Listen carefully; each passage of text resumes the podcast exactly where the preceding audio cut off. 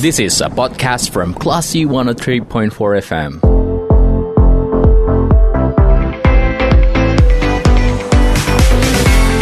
Growing Up with Coach Alka, only on Classy FM.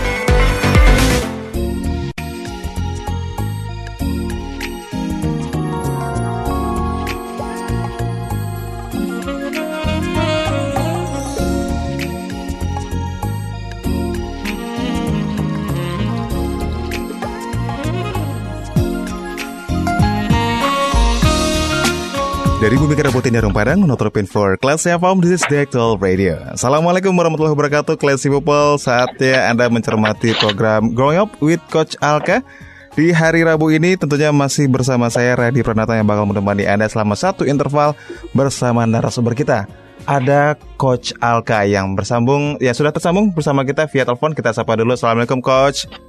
Waalaikumsalam warahmatullahi wabarakatuh. Radi dan Classy People, gimana kabarnya? Alhamdulillah baik. Coach Alka gimana? Sehat? Alhamdulillah sehat sekali. Sehat sekali ya coach ya.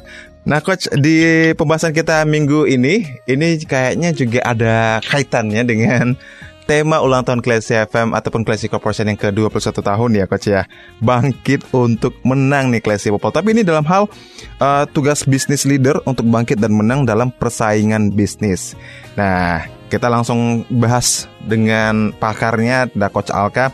Tapi sebelum kita ke tugas-tugas yang tadi kita sebutkan di tema nih Coach, mungkin perlu kita jelaskan juga sebenarnya bisnis leader yang kita maksud hari ini seperti apa Coach? Ya, bisnis leader ini sederhananya gabungan dari kata businessman dan leadership. Hmm. Bagaimana prinsip dasar bisnismen itu bisnis itu adalah menghasilkan keuntungan hmm. dan prinsip dasar dari leadership itu adalah memimpin. Maka sesuai juga dengan tema klasi ulang tahun Classy kali ini Rise Up to Win, bagaimana kita bangkit untuk menang, tidak hmm. hanya bangkit untuk uh, as usual. Ini matching banget dengan kondisi bisnis saat ini, yeah. di mana hmm. kondisi pandemi ini kalau kita menunggu tidak ada kepastian sampai kapan, walaupun sudah ada vaksin nih, hmm. sudah ada uh, tren-tren baru nih. Di sisi lain juga hmm. ada varian virus baru yang lebih beresiko lagi maka pilihannya adalah rise up to win, kita bangkit dan menang. So, hmm. goal kita, prinsip dasar kita bangkit itu untuk memenangkan persaingan, tidak hanya untuk sekedar survive. Kenapa? Kalau hanya berpikir just survive, sampai kapan kita hanya lakukan hal yang biasa-biasa aja. Untuk itu, maka penting kita ajak teman-teman classy people, khususnya classy people yang sudah punya bisnis atau sedang mengelola bisnis sendiri ataupun sebagai leader dalam sebuah bisnis korporasi, ajakan saya, hmm. yuk kita install mindset bisnis leader. Seorang pemimpin yang punya jiwa bisnis, dia tidak hanya memikirkan cara menghasilkan keuntungan dari sudut pandang bisnis, tapi dia juga punya prinsip bagaimana memberdayakan hmm. orang, people development di internalnya. Supaya apa? Supaya apa pun yang terjadi di kemudian hari, mau ada gelombang dua pandemi, mau hmm. ada perubahan ekonomi, mau ada perubahan konsumen, tim kita strong, tim kita win, tim kita jadi tim yang kokoh, tidak hanya bergantung pada satu sosok. Begitu, Radi.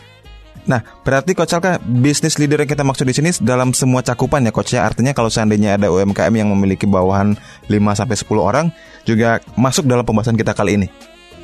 Yes, betul sekali prinsip dasarnya ketika orang sudah punya anggota baik satu atau dua otomatis dia adalah pemimpin. Hmm.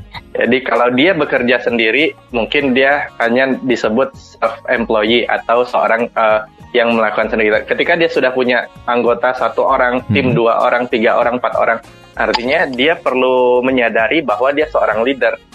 Dan ketika leader ini dalam konteks bisnis, maka hmm dia tidak hanya memimpin supaya achieve target uh, supaya mhm. kegiatan hmm. berjalan dengan baik aja, tapi dia perlu memikirkan saya adalah business leader. Prinsipnya adalah bagaimana membawa tim ini untuk menghasilkan keuntungan yang lebih baik lagi. Begitu. Oke. Nah, kemudian Coach Alka pertanyaan selanjutnya adalah uh, kenapa sih sebenarnya business leader itu penting untuk keberlangsungan uh, bisnisnya atau mungkin hal lainnya, Coach? Ya, sebagaimana pengalaman kami memulai bisnis dan juga pengalaman teman-teman yang di wirausaha yang lain, baik itu di komunitas tangan di atas dan komunitas wirausaha yang lain, saat memulai bisnis itu bisa dibilang kita memulai dari sesuatu, ketiadaan. Nggak ada modal, nggak ada karyawan, nggak ada sistem, nggak ada job desk, nggak ada produk, bahkan nggak ada customer. Kita mulai dari berbagai macam kekurangan. Ketika kita sendiri, fokus kita sebagai business owner adalah bagaimana menggunakan apa yang ada untuk menghasilkan sesuatu Hmm. ketika kita sudah mulai punya anggota, kita sudah mulai merasakan nih bahwa ternyata nggak semua orang punya eh, mindset yang sama dengan seorang business owner itu sendiri. Maksudnya gimana? Ketika tim, contoh kita hire orang nih, yuk bantu saya kerja. Terus dia bilang, terus kantor saya di mana pak? Kan Mm-mm. kantor kamu ini di meja ini. Ini bukan kantor pak, ini cuma meja. Ya ini jadi kantor kamu. Terus terus Hmm. eh, tim saya mana pak? Ya timnya adalah kamu. Ya saya biasa di corporate eh, saya punya 3-4 tim. Oh sekarang kamu jadi tim. Kalau udah punya eh, udah bagus nanti kita tambah tim. Terus nanti lagi ada oh iya peralatan saya mana pak? Ini peralatan. Wah ini kan cuma pena pak. Mm-mm. Yes pena ini adalah peralatan kamu. Tidak semua orang siap untuk memulai dari ketiadaan. Maka Iya, coach. strong leadership, kemampuan leader mem- menggam- melihat eh, menservisi bahwa meja yang kamu duduki sekarang ini, yes betul tahun ini adalah sebuah meja. Tapi Hmm. jika kita achieve apa yang kita susun sekarang ini, dalam dua tahun ke depan ini meja menjadi sebuah kantor yang punya empat ruangan. Tim yang saat ini kamu punya adalah diri kamu sendiri. Yes, betul, cuman satu orang. Dan jika kamu serius kita jalanin bareng-bareng, mungkin 1-2 tahun ke depan tim kamu bisa jadi 7 sampai 10 orang. Peralatan yang kamu punya saat ini, yes, hanya sebuah pena. Karena Mhm. goal kita adalah menca- eh, lebih banyak negosiasi. Prinsipal dari luar, customer dari luar, semuanya kita hanya sebagai penghubung. Dan jika kita serius melakukan ini, peralatan yang kamu punya ini bisa apa pun yang kamu butuhkan, dan kita ada dananya dan kita bisa eksekusi. Tidak, jika tidak bisa beli, kita bisa sewa, tidak sewa, kita bisa kerjasama. Maka ini yang disebut leadership. Bagaimana membawa tim ini melihat Hmm. arah ke depan kita, melihat jalan yang kita lewati itu, walaupun secara fisik tidak nampak, tapi Hmm. secara pikiran dia bisa lihat, wah jalan kita terbuka ke depan. Ada visi yang ingin kita capai dan ada kedorongan untuk mencapainya. Itulah kenapa penting dalam bisnis punya kemampuan leadership dan seorang leader punya kemampuan bisnis. Apa bedanya? Kalau leadership nggak punya kemampuan bisnis, Hmm. dia yang penting menjaga timnya stabil aja. Mau untung nggak untung nggak masalah. Yang penting timnya aman. Maka leadership plus bisnis ini suatu kesatuan yang prinsipnya adalah bagaimana continuous improvement Oke. terus menerus meningkatkan diri, mening- mengupgrade diri, mengupgrade perusahaan dan mengupgrade kon- eh, semua skill sehingga apa pun yang terjadi, mau pandemi, mau krisis, mau gempa bumi, Mm-mm. mau goncangan, kita as a leader bisnis siap menghadapinya dan kita bisa menguatkan tim kita untuk melewatinya. Begitu. Oke.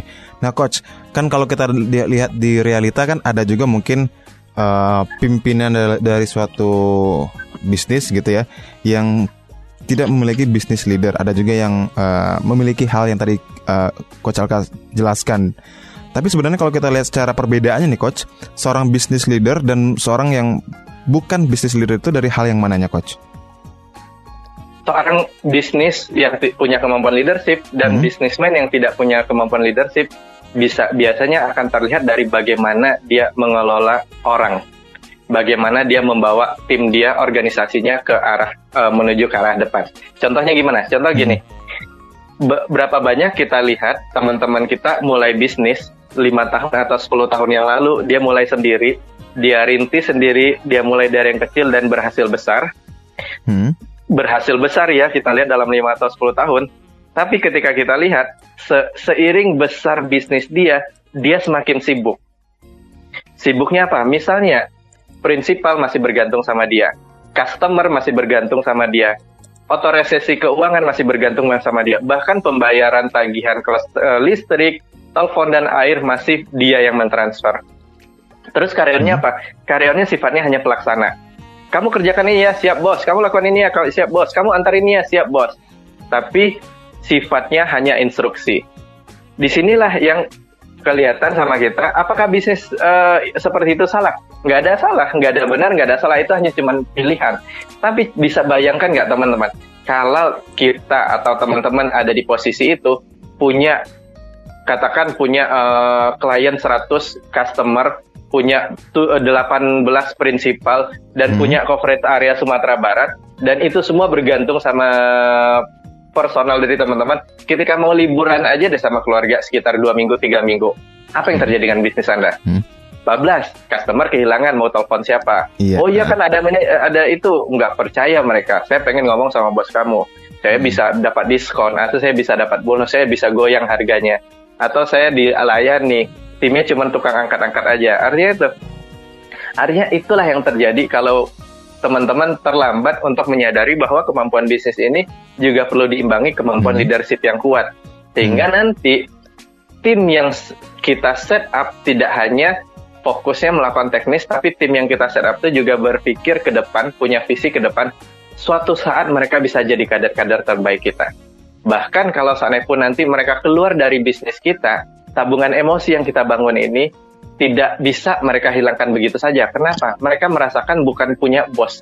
Mereka merasakan punya seorang mentor, punya seorang pendidik, punya Hmm. seorang saudara yang benar-benar memperlakukan dia se- sebagai as human, as Hmm. human being, sebagai seorang manusia, bukan seorang pekerja. Ketika pun dia pengen membuka bisnis sendiri, mereka akan ada sebuah ikatan emosional yang akan mereka jaga, nilai-nilai yang akan mereka jaga, etika yang akan mereka jaga, sehingga mereka akan terus terkonek dengan kita. Bisa jadi mereka ke depan bisa jadi partner kita, begitu. Oke. Kalau gitu coach nanti akan kita lanjutkan juga bagaimana sebenarnya tugas-tugas dari seorang business leader eh, supaya mungkin bisnisnya ini bisa bangkit dan menang dalam persaingan gitu ya coach ya. Dan kalau gitu Classy People kita akan break dulu, kita akan lanjutkan lagi pembahasan mengenai tugas bisnis leader untuk bangkit dan menang dalam persaingan bisnis bersama dengan coach Alka setelah yang satu ini. This is a podcast from Classy 103.4 FM.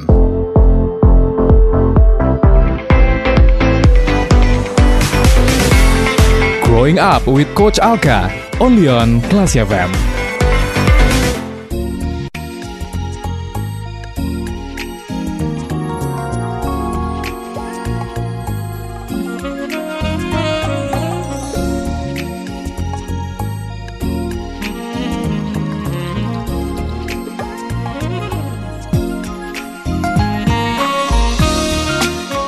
Empat Kelas FM, this is the actual radio. Classy People balik lagi di program Growing Up with Coach Alka. Masih bersama saya Radhi Pranata dan juga Coach Alka ya. Nah, masih membahas mengenai bisnis leader untuk bangkit dan menang dalam persaingan bisnis. Kalau di sisi pertama tadi Coach Alka sudah menjelaskan bagaimana uh, definisi dari bisnis leader Kemudian kenapa hal ini menjadi penting dan bedanya antara seorang yang uh, business leader dan yang bukan. Nah, kali ini kita akan lanjut me- membahas mengenai tugas-tugas dari seorang business leader ini dan kita langsung tanyakan ke Coach Alka.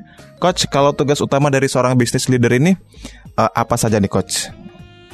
Ya, kalau kita ngomong tugas dari bisnis leader sangatlah banyak. Hmm. Kalau dari sekian banyak itu ada tugas utama yang benar-benar membantu seorang bisnis untuk menemukan bisnisnya. Ada lima tugas utamanya. Hmm. Yang pertama itu bagaimana seorang business leader itu meng-create a new business dan launching product. Hmm. Yang kedua, bagaimana seorang business leader itu mengembangkan pasar atau develop the market. Yang ketiga, bagaimana seorang business eh, leader itu mengembangkan orang, people development.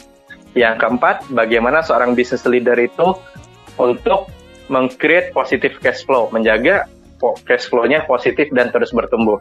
Yang kelima, bagaimana seorang business leader itu membangun sistem organisasi yang bertumbuh dan membangun ekosistem bisnis yang sehat. Begitu. Oke.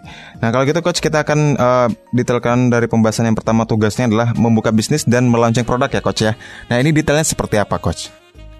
Ya, seorang business leader prinsip dasarnya adalah bagaimana dia membuka bisnis dan mengembangkan produknya supaya bisa diterima oleh pasar. Mungkin dulu ketika sebelum pandemi Hmm. dia punya cara buka bisnis dan biarkan begitu saja. Iya. Tapi setelah pandemi otomatis kan kondisi pasar akan berbeda. Maka Hmm. bisa jadi dia perlu duduk kembali dan mengamati lagi kondisi bisnis saat ini kalau Hmm. memang turun seberapa turun, apakah perlu saya create a new business atau launching the new product? Hmm. Kalau memang diperlukan launching new product, lakukan. Kalau emang perlu uh, create a new business, lakukan. Kalau seandainya tidak perlu, bagaimana saya untuk mengoptimalkan bisnis saya saat ini? Hmm. Maka dari kondisi saat ini lihat apa potensinya. Apakah Oke. ada produk-produk lama yang masih bisa diterima pasar, tapi perubah uh, kondisinya berubah. Maka Mm-mm. di redesign, desain ulang dan di launching kembali seolah itu seolah-olah itu new product. Lalu apa hubungannya ini dengan uh, leadership? Jika ini Anda lakukan sendiri, ini sangat menghabiskan energi dan menghabiskan waktu. Kenapa? Anda perlu riset, turun ke lapangan. Anda perlu ngecek kondisi pas- eh, pasar. Anda perlu ngecek sana sini. Maka seorang leader adalah membuat konsep dasar, membuat visi, dan mengaktifasi seluruh timnya untuk melakukan ini semua. Bisa jadi Anda mengkonsepnya, Anda melakukan riset 1, 2, 3, dan selanjutnya dilakukan oleh tim Anda. Dan nanti ajak tim Anda untuk berani mengeksekusinya menjadi ide yang produktif dan menjual. Begitu. Oke. Dan setelah membuka bisnis ataupun berhasil membuka bisnis dan melaunching produknya, kemudian adalah eh, market development ya, coach ya, atau mengembangkan pasar. Nah, kalau yang ini detailnya seperti apa, coach? Market development ini menjadi tugas utama seorang business leader yang kedua. Kenapa? Mm-mm. Setelah produk dia launching atau bisnis telah buka, otomatis perlu ada pasar yang menyerap produk dia atau menerima bisnis dia. Mm-mm. Kalau seandainya han- Anda hanya produk minded, saya punya produk bagus nanti orang eh, seketika akan datang. Itu mindset terpakai untuk 50 atau 30 tahun yang lalu. Atau minimal 10 tahun yang lalu masih oke. Kalau sekarang nggak lagi. Kenapa? Di era digital, di era eh, industri kreatif, semua orang bisa membuat produknya sendiri. Mm-mm. Hai, makanya ketika Anda masih product minded, otomatis Anda bisa collapse dalam waktu singkat. Bisa jadi booming di awal-awal dan hilang. Maka apa skill tugas kedua seorang business leader? Bagaimana mengembangkan pasar? Ketika dia punya produk, pastikan produk itu benar-benar dibutuhkan oleh pasar. Kalau emang dia yakin ini produknya akan dibutuhkan oleh pasar di masa depan, hanya saja customer belum paham, maka Anda pastikan ada kelompok-kelompok kecil yang bisa Anda edukasi tahap pertama. Bagaimana dulu Steve Jobs mau launching iPhone, orang bilang apa itu iPhone? Produk belum ada sebelumnya dan belum terima pasar. Siapa bilang nggak dibutuhkan pasar?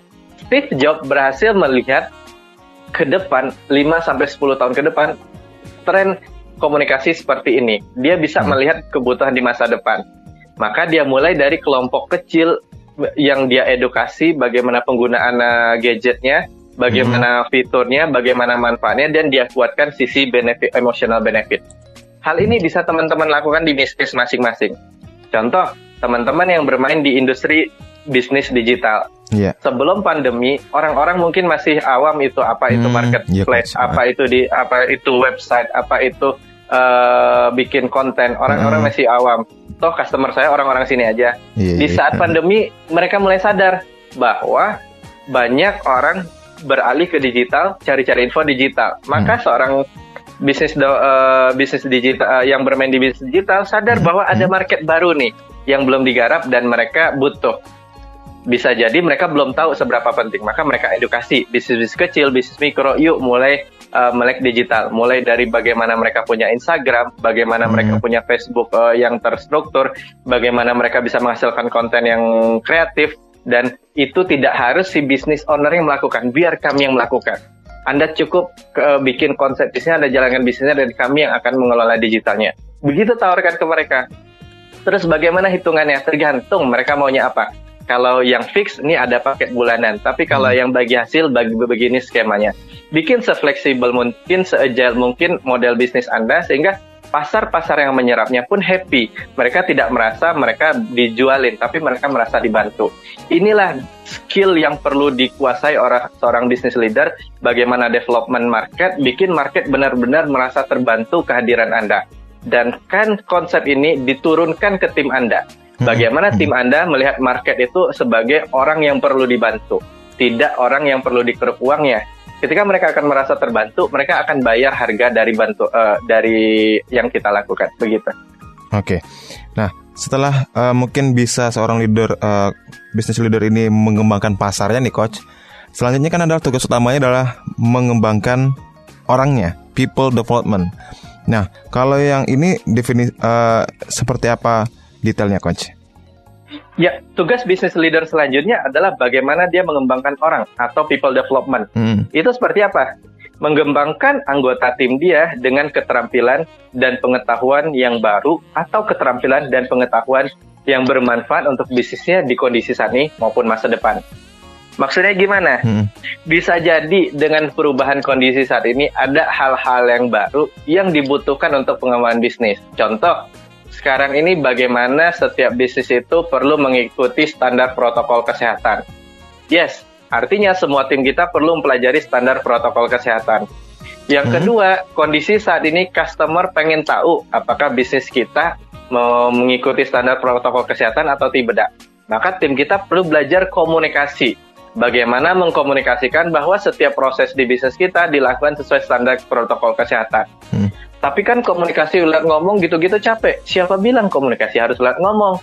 Banyak medianya. Teman-teman bisa bikin eh, secara lisan, teman-teman bisa bikin ber- berupa foto dan gambar, Hmm. bahkan teman-teman bisa bikin video. Ya, tapi kan saya nggak bisa video. Pilihannya ada dua. Kamu mau belajar atau kamu cari orang yang bisa membuat sesuai konsep kamu. Bikin sefleksibel mungkin. Maka ajak tim kita berpikir terbuka dan berpikir ke depan dan lihat apa peluang-peluang yang bisa kita eksekusi ke depan dan kita akan tingkatkan di bagian mana. Ketika people development ini dilakukan secara konsisten di bisnis Anda, mungkin hari ini Anda belajar satu hal aja, bagaimana membuat konten. Besok Anda belajar satu hal lagi, bagaimana mengkomunikasikan konten protokol kesehatan. Besoknya lagi Anda belajar lagi bagaimana mendengarkan masukan dari konsumen. Hmm. Kalau dilihat satu persatu, terlihat remeh. Tapi bayangkan, jika ini dilakukan terus-menerus selama 365 hari, artinya ada 365 hal baru yang dilakukan oleh tim Anda, dan Anda jaga ini diimplementasikan secara konsisten, boom, di sinilah Hmm. yang menjadi kekuatan bisnis Anda. Anda punya orang-orang yang agile, Anda punya orang-orang yang terus bertumbuh, dan Anda punya orang-orang yang suka akan tantangan-tantangan baru. Inilah yang menjadi motor penggerak bisnis Anda, tidak lagi bergantung sama satu sosok. Semua orang bisa diaktifasi menjadi penggerak bisnisnya, begitu. Oke, baik.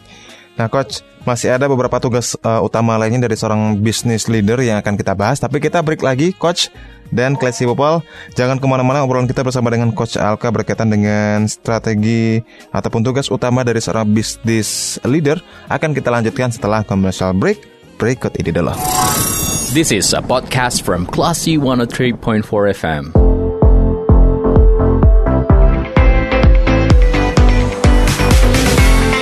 Growing Up with Coach Alka, only on Classy FM.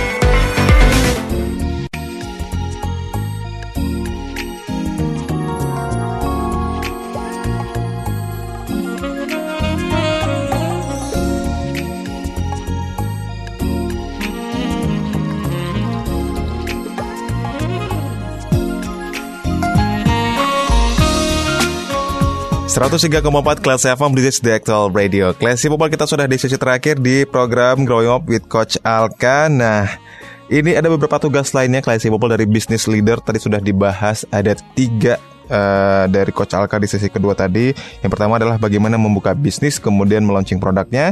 Dan yang kedua adalah mengembangkan pasar Atau market development Dan mengembangkan orangnya atau people development. Nah kalau dari tema kita hari ini kan ada lima tugas bisnis leader ya coach ya. Berarti ada dua lagi nih. Nah yang keempat dan kelimanya apa nih coach? Ya, tugas keempat dari seorang business leader Hmm. adalah setelah dia open, opening bisnis dan launching produk Yap. dan mengembangkan pasar dan mengembangkan orang, tugas keempat ini menjadi tugas utama seorang business leader bagaimana ah, dia meng-create positive cash flow. Apa itu meng-create positive cash flow? Bagaimana dia menghasilkan income sebesar-besarnya untuk bisnis dia dan menjaga income itu menjadi cash flow yang positif. Hmm. Maksudnya seperti apa? Boleh kita ngejar penjualan sebanyak-banyaknya, tapi itu bukan target utama. Hmm. Bisnis target utamanya adalah menghasilkan keuntungan. Maka sebuah bisnis belum dijadi belum jadi sebuah bisnis yang sustain Hmm. jika pada endingnya, pada akhirnya ternyata hal cash flow-nya negatif. Cash flow negatif itu apa? Cash flow-nya masih minus. Iya. Apakah berupa kerugian atau berupa tunggakan utang? Terus gimana dengan bisnis-bisnis luar sana yang bakar-bakar duit kata? Iya iya. Yes. Heeh. Beberapa korporasi di luar sana mereka kan bakar-bakar duit. Itu bisa dibilang mereka kan punya frame yang cukup panjang dan model model bermainnya berbeda. Untuk teman-teman yang bermain di bisnis kecil menengah, kalau pengen mengikuti pola bisnis itu dan teman-teman perlu pastikan ada exitnya. Anda nih mau bakar-bakar duit nih, tapi perlu tahu setelah bakar-bakar duit apa yang bisa Anda jual. Apa yang bisa Anda jual dan uh, ke siapa Anda jualnya. Contoh sederhana, bisnis corporate yang bakar-bakar duit, mereka kan bisnisnya berupa platform. Hmm. Sedangkan kalau bisnis yang fokus sama cash flow positif berupa pipeline. Pipeline itu adalah bagaimana dia kayak pipeline itu kayak corong. Kayak omset, hmm. akhirnya untung dan untung nanti diputar lagi. Okay. Kalau yang bisnisnya bakar-bakar duit itu prinsipnya platform. Dia membuat sebuah sebuah platform, menggrab banyak data, mengumpulkan banyak data. Mungkin orang lihat dia bakar duit, tapi kalau kami melihat dia itu adalah hmm. membeli data. Membeli data. Jadi setiap uh, or uh, new member itu dihitung dia membel, uh, membayar new member. Hmm. Contoh sebuah platform uh, transportasi pro, uh, transportasi terbesar di Indonesia kalau kita lihat dari awal ini berapa banyak uang yang dikeluarkan. Mm-hmm, iya. Dan kita lihat juga berapa banyak data yang dia kumpulkan. Dan data ini bisa dianalisa menghasilkan bisnis-bisnis baru lainnya. Dan inilah yang dia jual. Ke siapa yang dia jual? Ke ada lagi investornya yang benar-benar bermain di data ini. Hmm. So balik ke sini lagi, teman-teman mau main bisnis platform atau bisnis pipeline? Kalau teman-teman mau main bisnis platform, pastikan teman-teman punya nafas yang panjang sampai 10 atau 20 tahun ke depan iya, yang membackup kalau sana belum ada duit, ada backup dananya. Kalau rasanya belum ada backup dana, alternatif dana ini, yuk kita main di bisnis pipeline. Bisnis pipeline itu apa? Bisnis yang income-nya dikurangin biaya dan menghasilkan keuntungan. Inilah model bisnis yang uh, lebih mudah diduplikasi kepada teman-teman yang bisa teman-teman jaga. Maka itu saya ajak. Sekarang kan orang banyak uh, ngasal aja ngikut. Oh iya, bak ini namanya uh, marketing, hmm. bakar-bakar duit, bakar-bakar hmm. duit. Iya, Hati-hati bro. Fokus lihat model bisnis anda dulu. Maka di sini saya bilang tugas bisnis on uh, bisnis leader yang keempat ini adalah mengcreate positive cash flow. Kenapa? Hmm. Kenapa saya kunci di sini? Karena enggak semua orang punya expertise bermain di model bisnis platform. Hmm. Toh platform pun endingnya dia bakal mencari cash flow positif. Contohnya apa? Facebook. Setelah dia bakar-bakar duit sampai 2013, di 2012, 2012 dia udah fokus bagaimana menghasilkan income yang positif, iya, menghasilkan betul. keuntungan. Endingnya mereka akan create positive cash flow. Bedanya adalah hmm. di tahun keberapa? Okay. Di tahun ke-10 kah? Di tahun ke-12 kah? Di tahun ke-13 kah? Kalau ajakan saya untuk teman-teman yang bermain di bisnis kecil, menengah, dana mikro, ajakan saya create positive cash flow sejak bulan pertama. Sejak bulan pertama, jangan berpikir bahwa nanti uh, duitnya akan saya dapat bulan ke-10. Iya, kalau bisnis Anda tumbuh sampai tahun ke-10. Kalau tahun hmm. ketiga udah kehabisan cash, wallahu alam siapa yang mensupport iya. kan? Karena nggak ada nggak ada bisnis yang kolaps karena kehilangan pelanggan, nggak ada bisnis yang bangkrut karena ke kehilangan pasar hampir yeah. sebagian besar bisnis bangkrut dan tutup karena kehabisan cash. Oh. Jadi kalau kalau cash flow Anda tidak jaga positif, bisa jadi di tahun kedua, tahun ketiga Anda kehabisan cash dan Anda tidak punya dukungan dana, habislah bisnis Anda. Anda apa tidak hanya rugi uh, rugi bisnis, rugi uang, tapi Anda juga rugi waktu. Anda mulai lagi dari awal. Maka apa yang perlu dilakukan untuk mengcreate positif cash flow? Yang pertama adalah Anda benar-benar melek secara finansial. Mm -hmm. Jadi jangan asal-asal ngikut. Orang ngikut iklan uh, di Facebook gila-gilaan sampai satu juta apa 100 juta iklan yeah. tapi hasilnya nggak terukur. Hmm. Siapa tahu dia melakukan itu emang untuk riset dan tujuan mendapatkan data. Kalau Anda lakukan itu untuk apa gitu? Atau dia emang sudah punya winning campaign. Winning campaign kalau dia iklan 100 juta menghasilkan income 1 miliar. It's okay. Apakah Anda sudah itu? Belum kan? Maka pastikan Anda melek secara finansial. Setiap uang yang Anda keluarkan menghasilkan impact terhadap bisnis Anda, baik secara langsung maupun tidak langsung. Yang kedua, benar-benar Anda lakukan keuangan itu secara protokoler. Hmm. Bisa jadi secara marketing Anda kreatif, lompat sana lompat sini, secara uh, eh, SDM Anda fleksibel, tapi secara keuangan Anda perlu protokoler. Hmm. Protokoler itu apa? Runut. Setiap pengeluaran dicatat, setiap uh, catatan dipertanggungjawabkan, ada buktinya. Kenapa? Keuangan itu ngomong soal data dan angka. Nggak bisa Anda bilang, oh ya itu uangnya kepake untuk entertain. Ya entertainnya apa? Buktinya apa? Pengaruhnya ke bisnis apa? Kenapa? Kebocoran-kebocoran ini jika dibiarkan makin lama makin besar. Ketika ini dibiarkan, tim Anda merasa ini adalah uh, peluang kebocoran, ini bisa jadi bumerang dari bisnis Anda. Maka melek finansial, protokol secara keuangan ini akan membantu Anda menghasilkan sebuah laporan keuangan yang menjadi dashboard bisnis Anda. Kenapa? Kalau kita bawa mobil kan kita ada dashboard nih, kita kecepatan 40 km per jam, gitu. suhu uh, suhu suhu mesin kita masih uh, di batas normal. Mm -hmm. Terus uh, engine kita, minyak kita, fuel kita, uh, bahan bakar kita masih di uh, level 60%. Yes, masih bisa nih kendaraan kita gas sampai Bukit Tinggi. Tapi kalau bayangkan kalau di mobil Anda dashboardnya nggak ada, iya. nggak yeah. tahu nih kecepatan berapa, apakah ini suhu panas yeah. atau enggak, apakah bensin nggak ada, tiba-tiba Anda gas sampai bukit tinggi, sampai di Lubuk Alung mesin Anda jim. Kenapa? Karena overhead atau kehabisan bahan bakar, bahan bakar atau kehabisan oli. Hmm. Kan nggak enak kan? Harus telepon direct gini-gini ya. Anda rugi waktu, rugi tenaga. Di bisnis gitu juga. Ketika cash flow Anda tidak termaintain dengan baik, Anda tidak punya laporan keuangan, sama hmm. hal Anda ke, uh, jalan tidak punya dashboard Dashboard ini dihasilkan dari sebuah proses yang prosedural dan komitmen serta konsisten. Itu dia saya ajak teman-teman. Create positive cash flow dan punya laporan keuangan. Itu tugas bisnis uh, leader yang keempat. Oke. Nah, kan hal ini paling penting ya Coach Adis di tugas yang keempat ini menjaga aliran dana tetap positif. Kemudian ada juga yang tadi Coach Alka uh, sedikit singgung di sesi kedua mengenai membangun sistem yang selalu terus bertumbuh. Jadi ini adalah tugas uh, kelima atau tugas utama kelima dari seorang bisnis leader. Nah kalau yang ini seperti apa Coach? Ya, bisnis leader pada prinsipnya adalah bagaimana dia terus mengembangkan otot bisnisnya semakin besar dan semakin uh, berlimpah. Jadi ajakan saya seorang bisnis leader jangan berpikir Anda hanya terpaku di satu bisnis sampai tua dan pensiun. Hmm. Artinya apa? Artinya Anda perlu membangun sesuatu di bisnis Anda ketika Anda expand ke bisnis yang lain, bisnis Anda tetap terus bertumbuh. Maka inilah yang menjadi tugas kelima Anda.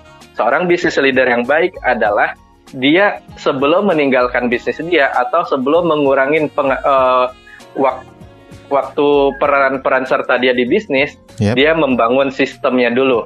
Sistem organisasi yang bertumbuh dan membangun ekosistem bisnis yang sehat. Maksudnya apa? Kalau kita baru mulai bisnis, wajar kok kita sebagai chief everything officer, bukan hmm. chief executive officer ya, yep. chief everything officer. Kita melakukan segalanya kita yang memesan ke supplier, kita yang langsung menggaji karyawan, kita yang bahkan nyapu lantai, kita yang membuat flyer, kita yang turun ke lapangan, kita yang mentraining tim. Wajar itu di saat mulai bisnis. Ketika bisnis Anda terus berkembang, Anda punya tim, mulai bentuk tim Anda itu punya mindset entrepreneurship. Hmm. Apa itu mindset entrepreneurship? Mindset entrepreneurship yang diimplementasikan dalam organisasi. Ketika ketemu, apakah semuanya bisa diinstal mindset entrepreneurship? Kalau dari pengalaman saya, tidak semua tapi minimal dari misal dari 9 tim Anda, dari 10 tim Anda, temukan dua atau tiga orang punya mental entrepreneurship dan install mindset entrepreneurship. Share dia visi jangka panjang Anda. Maksudnya gimana? Gini, one day jika hmm. bisnis kita bertumbuh, expand sampai ke seluruh Sumatera, kamulah yang punya potensi menjadi leader di bisnis A. Kamu yang punya potensi menjadi leader di bisnis B. Kamu yang punya potensi menjadi leader di bisnis C untuk mencapai itu yuk kita belajar bareng-bareng, yuk kita benahi bareng-bareng. Dan tangan kanan tangan kanan inilah yang kita ajak untuk membangun sistem bisnis. Sistem bisnis itu apa? Sistem itu sama hal kayak kita bikin sebuah kendaraan di mana semua komponen-komponen itu bisa bergerak secara otomatis tanpa harus kita yang menggerakkan dengan tangan. Mm-hmm. Contohnya apa? Ketika kita tekan gas, otomatis uh, mesinnya jalan dan mobil bergerak Ketika kita tekan wiper, otomatis wipernya bergerak. Ketika kita pindah gigi satu, otomatis mesinnya uh, bergerak. Kita kan naikin gigi dua, mesinnya ber- mencepat. Itulah gambaran contoh sederhana sistem.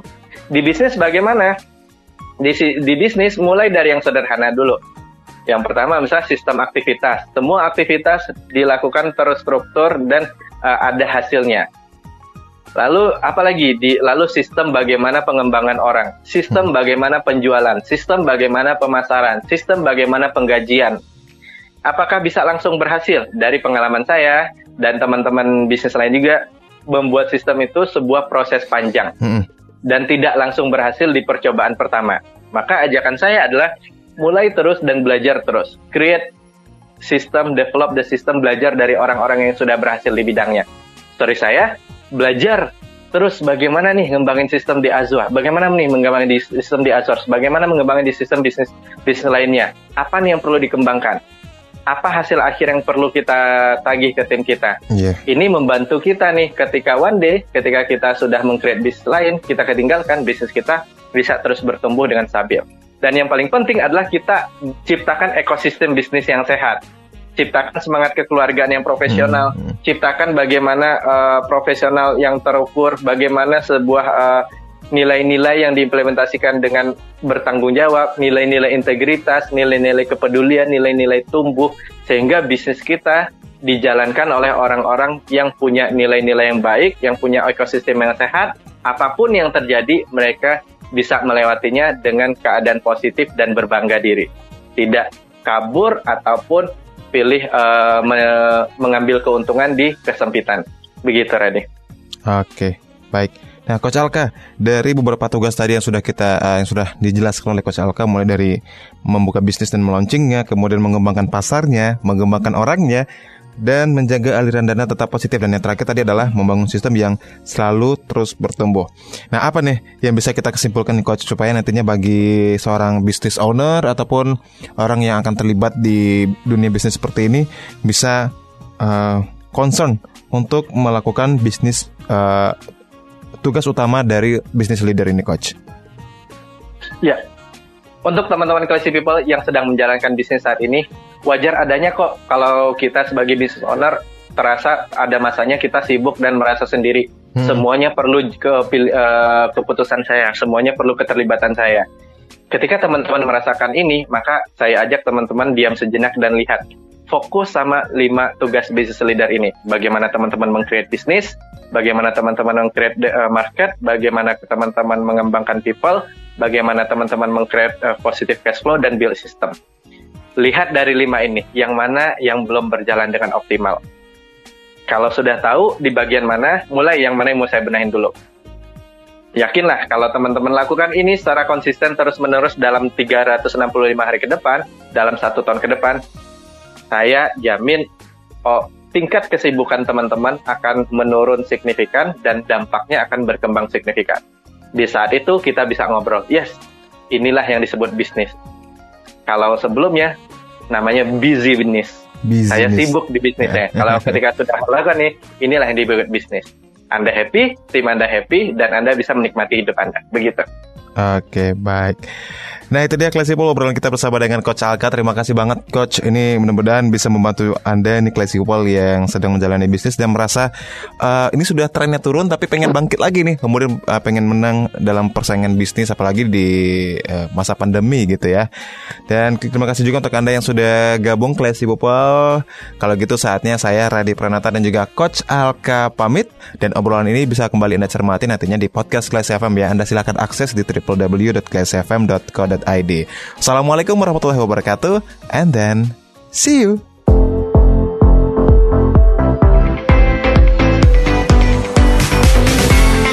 Anda baru saja mencermati Growing Up with Coach Alka. See you. This is a podcast from Classy 103.4 FM.